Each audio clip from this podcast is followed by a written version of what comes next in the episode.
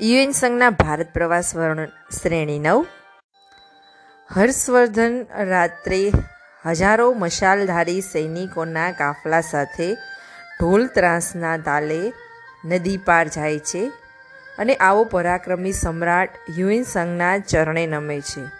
તેની સન્મુખ પુષ્પો વર્ષા કરે છે અને ભિક્ષુની સ્તુતિના ગાન કરે છે.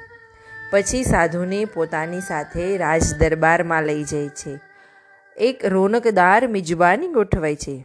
રાજા કુમાર પણ તેમાં જોડાય છે. તમે સાંભળી રહ્યા છો anchor FM podcast channel my star.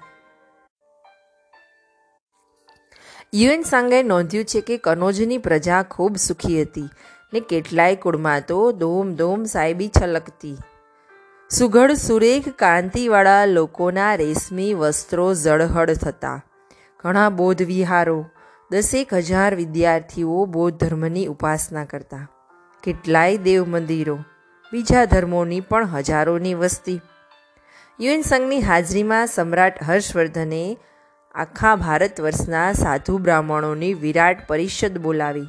Nalanda વિદ્યાપીઠથી એક હજાર ભિક્ષુઓ બોલાવ્યા. યુએન સંઘનો અમૂલ્ય ગ્રંથ પણ તેની સાથે લાવ્યા હતા. પરિષદ માટે બે વિશાળ ભવન બંધાયા.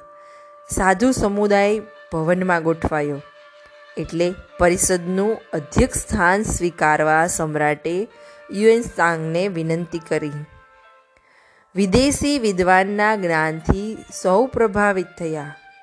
કેટલાક ઇતર ધર્મીઓ રોષે ભરાયા અને ઈર્ષા પ્રેર્યા. એમણે પરદેશી ભિક્ષુનો પ્રાણ લેવાનું ષડયંત્ર રચ્યું. રાજા હર્ષવર્ધનને આની જાણ થઈ. એટલે એણે ઘોષણા કરી, જે કોઈ આ મહાન ગુરુને સ્પર્શ પણ કરશે, તેને તત્કાલ મૃત્યુદંડ મળશે અને એમની વિરુદ્ધ બોલનારની જીભ કાપી લેવામાં આવશે. અઢાર દિવસના આ જ્ઞાન સત્ર દરમિયાન સમ્રાટ હર્ષ અને રાજા કુમારના દિલમાં આ વિદ્વાન પ્રત્યે ઊંડા આદર અને આત્મીયતા વિકસ્યા. પરિષદનું સમાપન થયું. યુએન સંઘે નાલંદાના ભિક્ષુ સમુદાયની વિદાય લીધી. પછી બંને રાજવીઓ પ્રત્યે આદર વ્યક્ત કરવા એમની પાસે ગયા. સમ્રાટ હર્ષવર્ધને તેને થોડું વધારે રોકાઈ જવા વિનંતી કરી. દર પાંચ વર્ષે અહીં મોટો ધાર્મિક મેળો ભરવાની પણ પ્રથા હતી. એમાં બ્રાહ્મણો અને શ્રમણોને બોલાવીને ખૂબ મોટી સંખ્યામાં દાન થતું. ગરીબ, ગુરબા, અપંગ, અનાથ બાપડાને પણ નોતરું હોય છે. પંચોતેર દિવસના આ મેળામાં મોક્ષ નામની દાન દક્ષિણા વેચાય છે. આવા પાંચ મેળા થઈ ગયા છે. હવે છઠ્ઠાની તૈયારી છે. આવો અદ્ભુત મેળો જોવા અમારા આનંદમાં સહભાગી થાઓ.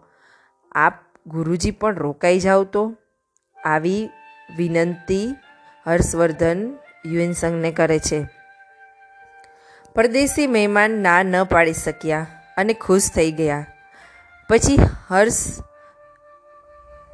યુએન સાંગને લઈને પ્રયાગ જાય છે, જ્યાં દાન દક્ષિણા વેચાય છે, એ મેદાન બતાવે છે.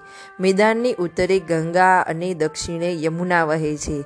પ્રયાગમાં બંને સરિતાનો સંગમ થાય છે. સંગમ સ્થાનની પશ્ચિમે વિશાળ સમથળ મેદાન. પુરાતન કાળથી આ મેદાનનો ઉપયોગ દાન ધર્મ માટે કરે છે. અહીં કરેલા દાનનું પુણ્ય હજાર ગણું ચડિયાતું મનાય છે. ખૂબ જ સુંદર રોચક વાતો આવતા એપિસોડમાં કરીશું. ત્યાં સુધી આવજો.